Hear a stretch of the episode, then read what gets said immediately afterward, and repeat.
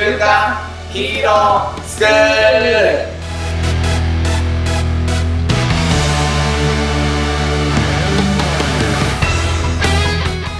アニメ好き、働かないリーダー育成のマサオンと、漫画好き、生き生きした大人たちのセミナー講師、ヤマトンです。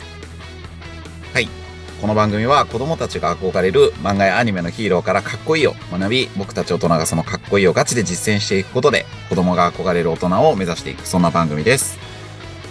はい、えーこの番組はヤマトンと2人でやっていますが、もっとみんなでかっこいいを目指していきたい、そんな思いを実現するためにですね、誰でも参加できる月間ヒーロー養成会議というイベントを毎月 Zoom で開催しております。えーもしご興味がある方がいましたら、えー番組のコメント欄から、えっと LINE のオープンチャットに登録をお願いいたします。番組へのコメントもお待ちしております。というわけでですね、マサオン、はい。早速ですね、実はあの、コメントをいただきましたので、コメントいはいただきましたが。ただきましたはい。はい。ペンネーム、バジルが好きなママさんからいただきました。バジルが好きなママさん。はい。メッセージ読みますね。はい。はい。いつも楽しく拝聴しております。バジルが好きなママと申します。夜に聞くのがぴったりなお二人の声で安心して聞きながら寝落ちすることが多いです。えっと、オープンチャットにコメントをするのは緊張するので、まあ、こちらの、えっと、ホームページの方から、あの、問い合わせというかコメントをいただきました。えっと、あ、前回のね、バンドリをこう聞いていただいたみたいで、今回取り上げられたバンドリはいってアニメは見たことがなかったんだけど、登場人物の関係性を夫婦の関係性に置き換えて、二人が話されていたことに深く名付きながら聞いていました。自分の、えっ、と、漢字が難しいな。まあ、お互いにこう相互、あれだね、すれ違っちゃうことはよくあるけれども、そのあたりを含めて、えー希望があります。はい。急にですね、エヴァンゲリオンを取り上げていただけないでしょうかと。それを踏まえて、うんエヴァンゲリオンなんですね。うんうんうんなるほど。そう、みたいですね。まあ、登場人物それぞれのこう、思いとかすれ違いみたいなとことか希望とか、うんあの、そういうのが交差する感じがあると、バジルママさんは感じているそうですね。はい、はい、はい。うん。はい。そのあたりお二人ならどのような感想を持たれているのか聞いてみたいです。よろしくお願いします。ということでコメントいただきました。ありがとうございます。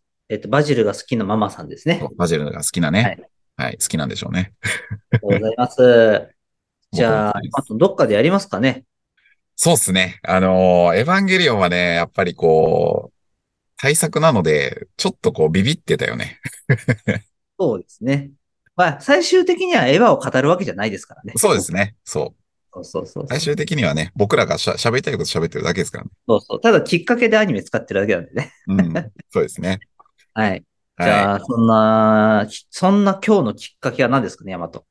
そうっす。僕だけがいない街。あー、出ました。はい。通称僕待ちですね。僕町。はい。僕待ち。これ、マサオンから漫画を全巻借りて読んでしまったので、ちょっと、伝ろうかなと思います。いや、ちょうどいいタイミングですね。はい。いかがでしたか？あのね、まあ最初アニメをこう見させてもらって、で、その後漫画いいよって言われて読んだんですけど、どっちも良かった。うん、うん、うん。で、まあこれちょっと昔の漫画アニメだよね。ほんのちょっとですね。あ、ほんのちょっとなんだ。めっちゃ前ってわけでもない。あー。はい。そう。まあ一応知らない人のために、あの、簡単にストーリー紹介。で、まあちょっと終わってる作品だからネタバレも含むかなっていうふうには思ってるんだけど、そうですね。はい。はい。まあ主人公が、えっ、と、藤沼悟くん、悟さんっていう、まあ大学生ぐらいなのかな。で、売れない、パッとしない漫画家ですね。うん一応プロデビューはしてると。で、はいまあ漫画だけじゃ食えなくて、こう、ピザ屋さんでアルバイトをこうしてるっていう生活を送ってるんだけれども、えっと、彼はですね、ちょっと特殊能力がありまして、えっと、リバイバルっていう特殊能力がありますと。うん、うん。で、まあこれ何かっていうと、タイムリープだね。ちょっとこう過去に戻るみたいなことができるんだけれども、そのどんな時に過去に戻ることができるかっていうと、まあ何かこう自分の周りでこう違和感をこう感じた時に、まあ本人が気がつくとこう過去に戻ってるんだよね。で、ほんのちょっと前に戻ってるんだよね。で、その違和感を、えっ、と、例えばトラックのこう、うんちゃんがね、居眠り運転してたとか、なんか違和感を見過ごしちゃうとタイムリープが起こるんだよね。うんうんうんで、えっと、それを本人がこう何か違和感に気づいて解決みたいなことをすると、そのまま時が進み始めるっていうね。あ、今回はこれがトリガーだったのね、みたいな感じのことをこう繰り返している。でもそれがなぜ起こっているのか本人はわからないみたいな感じですね。で、そんな中でですね、本人がそのリバイ、リバイバルのタイムリープのこう関係でちょっと怪我して入院してしまったので、お母さんがこう上京してくるんだよね、北海道から。東京に。で、えっと、お母さんと一緒にいるときに、ちょっとそのリバイバルが起こったんだけれども、本人はこう気づかなかったんだよね。あの、気づけなかった。何が違和感なのか気づけなかったんだよね。そう。それで、えっと、まあ、お母さんに助けを求めたんだよね。お母さん何か違和感ないかみたいな。で、まあ、お母さんはそのリバイバルとかのことは全然わからないから、まあ、なんか何かに気づいたんだよね。で、うんそのままこう時が進み始めたので、あ、何かが解決されたんだなって本人は思うんだよね。でところがその夜ですね、なんと急にこうお母さんが何者かに刺されてしまうんですよね。あ、そうでしたっけ？そうなんです。で、えっと、それをこう、サトルがこう発見して、で、サトルがこう犯人扱いされてこう追われるっていうことになるんだよね。で、何が起こったんだろうって本人がこう混乱している中で、またリバイバルが起こるんだよね。うんでところが今までのこのタイムリープ、リバイバルとは全く違って、自分が小学校の時までこう戻るんですよ。なるほどね。っていう、なんか一大 タイムリープをして、そういえば、えっ、と、自分が小学生の時に、よ幼女のこう、誘拐殺人事件みたいな事件があったっていうことをこう思い出して、もしかしたらそれをこう解決していくっていうことが自分の使命なんじゃないかなっていう形で物語がこうどんどん進んでいくっていうね、タイムリープ系だなって感じなんですよね。はい。で、この作品がね、あの、自分がすごいこう、美しいなと思ったポイントがありまして、まあ一個はちょっとその話をしたくて、もう一個キャラの話をしたいんだけど、それはね、この作品のタイトルなんですよ。僕だけがいない街。おお。まあ確かに、ちょっと、うん。グッとくるタイトルでありますよね。うん。うん。で、これって、まあちょっとネタバレになってしまうのがここなんだけれども、結局、まあ幼少の頃のその、幼女誘拐殺人事件の犯人を、まあずっと何回かこうタイムリープしながら追いかけていくんだけれども、まあ結局その小学生に戻った時に見つけるんだよね。犯人を結構追い詰めるんだよね。そうですね。そう、サトルくんがね。うん。ところが、このサトルくんが追い詰めたことによって、えっと、サトルくんが逆にこう被害者になってしまうんだよね。もう今までの歴史の中では起こらなかったんだけど、自分がこう被害者になってしまった。で、仮死状態みたいにこうなって、ねそこから15年だっけななんかそれぐらいのこう時を過ごすんだよね。10年ぐらいだったかな結構過ごしますよね。そうなんですよ。なんで植物人間の状態でこうずーっと生きているっていう状態があるんだけれども、で、でもその間に、サトルくんがそういう状態になったっていうことで、その周りのこう仲間たちが、なんだろう、犯人をこう探したりとか、まあすごくこう成長を遂げていたりとかするんだよね。うんだから、最初のその対時間軸とはまた違う時間軸になっているんだけれども、でも結局、その、自分がタイムリープして自分が植物人間みたいにこうなっていた十何年間があるっていう現実が、なんだろうな。あのーこの話の、あの、流れというか。はい。まあ、すごくこう、美しい終わり方をしていくっていうのかな。うんうんで、まあ、そ、それによってもうタイムリープは起こらなくなってくるっていう、あの、一番最後のね、最終回みたいなこう感じなんだけれども、なんかこう作品として、その、僕だけがいない街。僕って主人公なんだよね。うん、そうですね。そう。この主人公がいないっていう時間が主役だったんだよっていう。そう。なんかすごくこう珍しいというか、なんか美しいなって思ってしまったんだよね。だからなんかね、ストーリーとしてすごく美しい。なるほどね。そう。だから。うん。いろんなタイムリープ系があるんだけれども、まさかの主人公がこう眠ってる間に脇役の人たちがなんか主役になっていく話。うんでもそれが正正解というか本人も含めてなんか一番こう、美しいストーリーになってるっていう、なんかね、作品としてのこう、美しさみたいなのをね、すごい感じたんですよ。なるほどね。うんその視点では確かに考えたことなかったな。うん。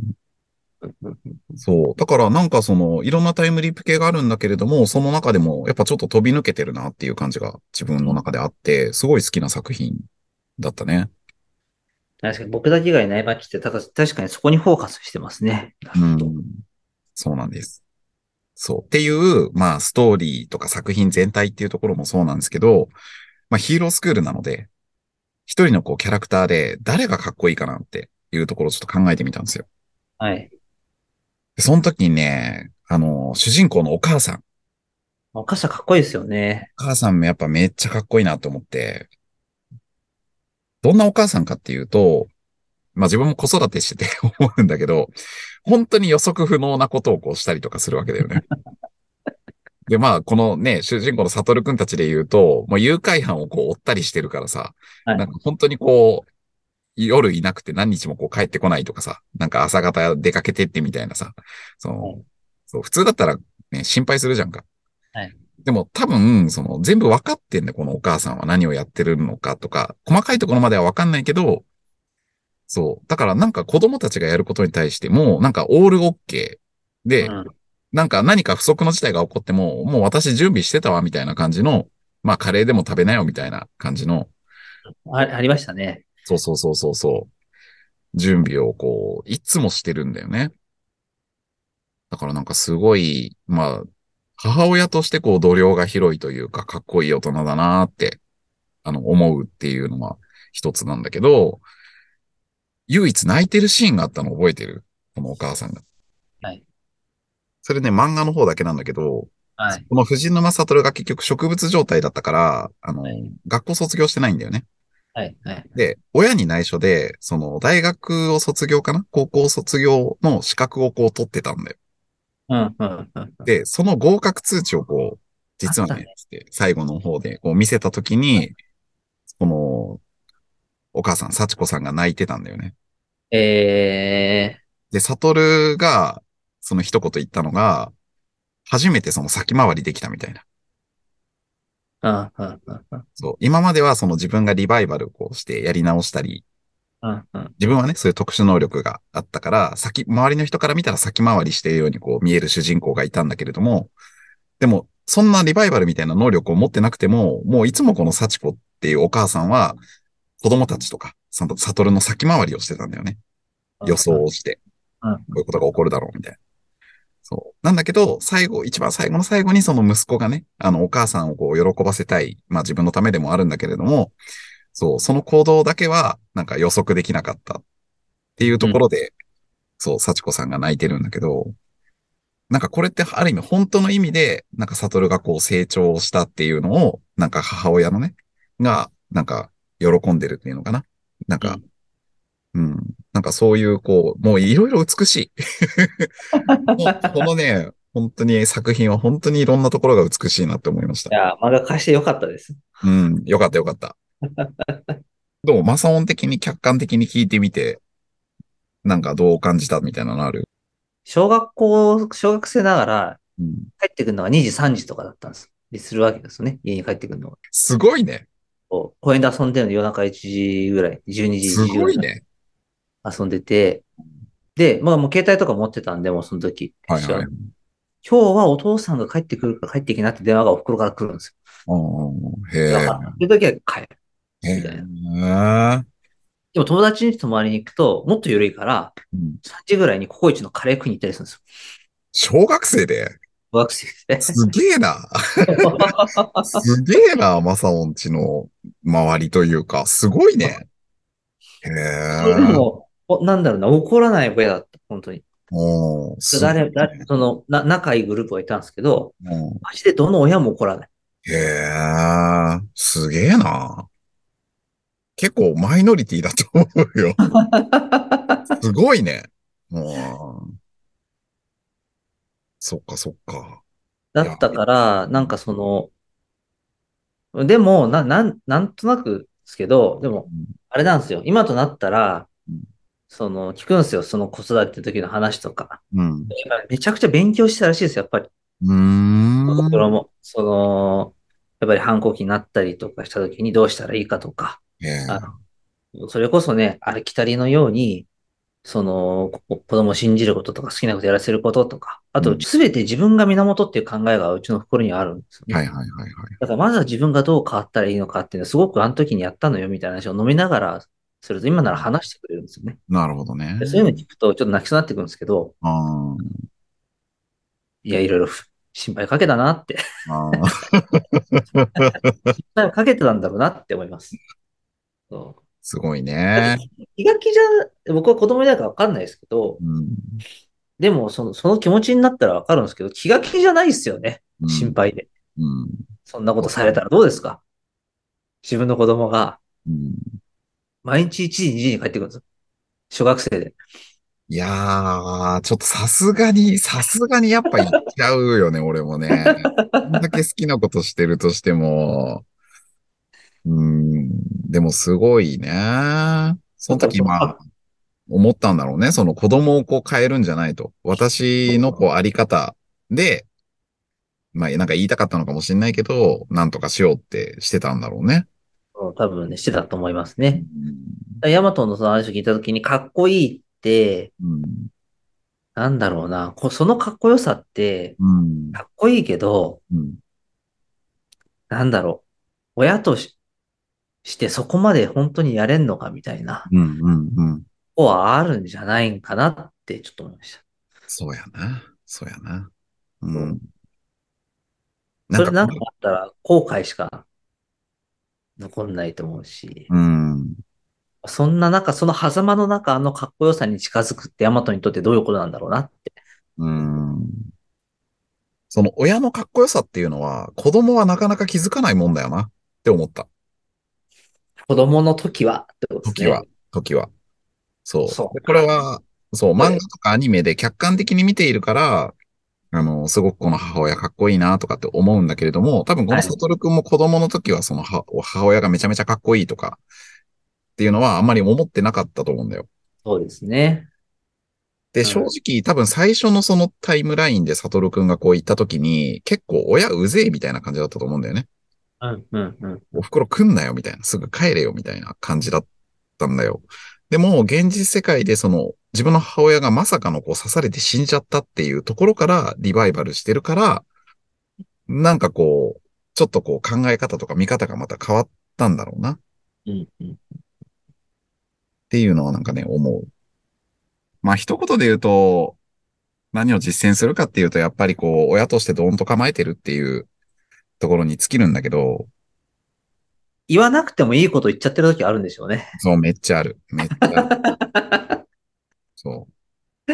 そこ、そこだったら変われるのかもしれないですね。そうだね。言うのは簡単ですけど。そうのは簡単なんですよ。だからコーチングじゃないんだけど、そうなんですよ。なんで、その。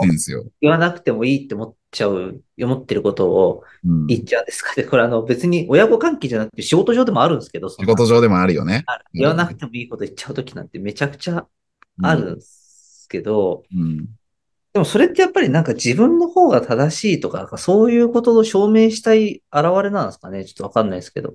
うん。でも、なんか、やっぱそれはね、あると思うよ。今、マサオンが言った通りで、やっぱり自分はこう思ってるっていうことを言いたいし、うんまあ、これが正しいはずだっていうことを言いたいから、多分言っちゃうことっていうのが大半なんじゃないかなって気がするんだよね。でも、相手の成長とかさ、そうう、んそういうところにこう、フォーカスするんだったら、やっぱりやり方を教えるんじゃないもんね。うん、そうですね。どうしたいのかってことをこう聞いて、で、どうしたらいいと思うっていう、本当にこう、その人から出てくるものにフォーカスをするよね。なるほどね。まあ、いつも実践してることではあるけれども、ちょっと改めて、うん。みんなその、かっこいい大人になりたいと、うん。多くの人は、うん。こう、思ってると思うんですけど、なんか僕のこう、やっぱりいつも行動基準として、かっこいい大人になりたいっていう思考もそうだけど、ちょ、ちょっと違う思考をいつもしてて、うん。あの、なんていうのかな。これをこう、これをやってしまったら、将来、子供に言えなくなるみたいなうん。感覚が結構あったりするんですよね。例えばなんか、うん。チャレンジをしないといけないなって思った時に、うん。僕がチャレンジしてないと、うん子供にチャレンジしなって言えないみたいな。はいはいはいはいはい。そうで、例えばその、なんていうのかな。人には人の考え方があるんだよみたいな話とか、うん。あの、そういう時もどんと構えるのがかっこいい男なんだよってうん。言いたいんだったら、うん。将来子供に、今そうなっとかないとダメだよねってうん。思ったりしたので、なんか今ヤマトンの話をうん。聞いて、なんていうんですかね。もうな、なんかあった時は、まあ任しとけ。ぐらいなこう気持ちで、うん。なんか身構えられるような大人に、まあこれまでもね、そういう風になるつもりではこう来たんですけども、うん。改めてそういう生き方をしていきたいなと、ちょっと思いました。まあ僕らは独立してるじゃないですか。はい。で、やっぱ悩む時が自分もあったわけですよ。その、はいそれはやっぱね、まあどんなパパママにもあるのかもしれないんだけど、特にパパかな。まあ子供帰ったらね、もう、あのー遅くて子供たちは寝てるわけですよね。その寝顔をこう見ながらね、なんか俺やってることって意味あんのかなって思うことがあるんですよ。あー、そのやってることっていうのは仕事とかも含めて。仕事とかも含めて、まあやっぱりこう何かチャレンジをししていることって逆を言うと不安定なことだよね。そうですね。でも、まあこれは本当に親になってから自分はすごくやっぱ感じたことなんだけど、あの、本当子供の笑顔ってこう天使の笑顔なんだよね。天使の寝顔っていうのかな。天使の顔なんだよね。あの、起きてる時は大変よ。まあそうもう、うちの子と遊んでくれてるからあれだけどさ、わかるかもしれないけど、もう、まあ早く寝てくんねえかなって 思う時もすげえあんだけど、でも本当寝てる時ってもうなんかそれだけで十分だなっていう満ち足りた気持ちになるんだよ。そうということはだよ。なんか別にこうチャレンジなんかしなくてもね、ある程度こう、ある程度のこう収入で、なんかこの子供たちが起きてる時間にこうしっかり帰ってきてね、なんかそれだけでいいんじゃないかなって思う時があるんですよ。そうでもその時に、お今マサオンが言ったことをまさに思ったの。うん待てよと。そういう風になったとしても、多分、あの、チャレンジしてない俺になるなと。うんうんうんでそのチャレンジしてない俺って子供に見せられるかなって思ったんだよね。なるほどね。うんそれかっこよくない。俺らしくないなってすごく思っちゃって、子供のね、顔を 見ながらなんか、うん、そうでもない、ああでもない。やってるパパですよ。でもそういうパパ多いと思うんだよね。なるほどね。うん。だその時は、うんまあ子供っていうのはすごく大事だけど、でも、ある意味他人だとも思ってるのね。すごく愛しい他人だと思ってるから、うん、なんかその時にやっぱ自分の生き方とかあり方ってどうって、なんか子供をきっかけに気づかせてもらうみたいなことが多いですかね。って思いました。ありがとうございます。はい。ありがとうございます。じゃあヒーロー締めしていきましょはい、広締めやっていきます。はい。今日の学びを生かして、う。子供たちが憧れる大人に、い今週も、ってらっしゃい。